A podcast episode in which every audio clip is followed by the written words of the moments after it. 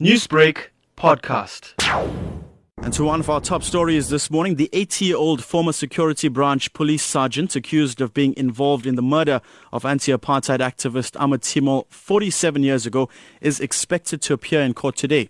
João Jan Rodrigues faces charges of murder and defeating the ends of justice, and Rodrigues had been granted 2,000 Rand bail back in July.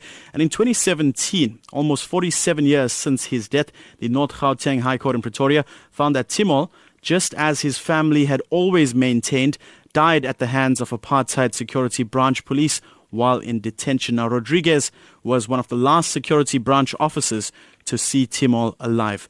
To tell us more about this, we're now joined on the line by Timol's nephew, Mr. Imtiaz Ahmed Cajee.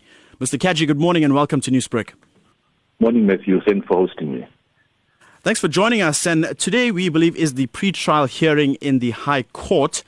Is the family positive that you will receive some sort of justice today? Look, uh, we've always been positive and always optimistic, Matthew. And, uh, you know, it's another opportunity again for João Rodrigues, you know, to change his plea from not guilty. I mean, we can't forget that on the 30th of July when he was charged, uh, he pleaded not guilty and he was given 2,000 rands bail. And we're hoping again this morning that, uh, you know, when, when the judge sets a date for the trial to finally commence, um, that our doors are once again open to Rodrigues, uh, you know, for him to make a full disclosure. And if he's not prepared to do so, um, you know, then he must face the full wrath of the law. And as you are mentioning, Judge Billy Mothle rejected Rodrigues' evidence that Ahmed Timol had committed suicide, suicide rather, which brings us to where we are today. Now, did the family expect a suspect to be charged and face trial?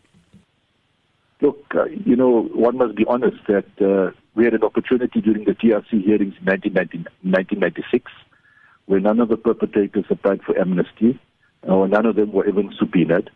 Uh, my attempts in 2002 for the NPA to pursue this matter, when all the security branch officers responsible for arresting, detaining, and we feel murdering my uncle were all alive, they were not pursued. And, uh, you know, we were very, very fortunate, you know, to actually establish that João Rodrigues was finally living. And ironically, you know, he was the last person in the room with my uncle. So, you know, we, we always grateful to our, to our creator because through his intervention, you know, we've managed to trace João Rodrigues and he's finally, you know, needs to have his day in court. And Mr. Cajee, finally, what sort of a role will the Ahmed Family Trust play in court proceedings today, if any? Look, I think today is more it's it's more of a watching brief, you know, to basically see what Rodrigues's legal team will be arguing.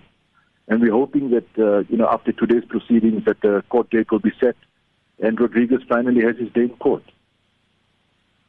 Well, thank you so much for your time, and I'm sure we'll find out more uh, about this as the proceedings continue. Thanks for joining us this morning, Mr. Cajee. It's only my pleasure.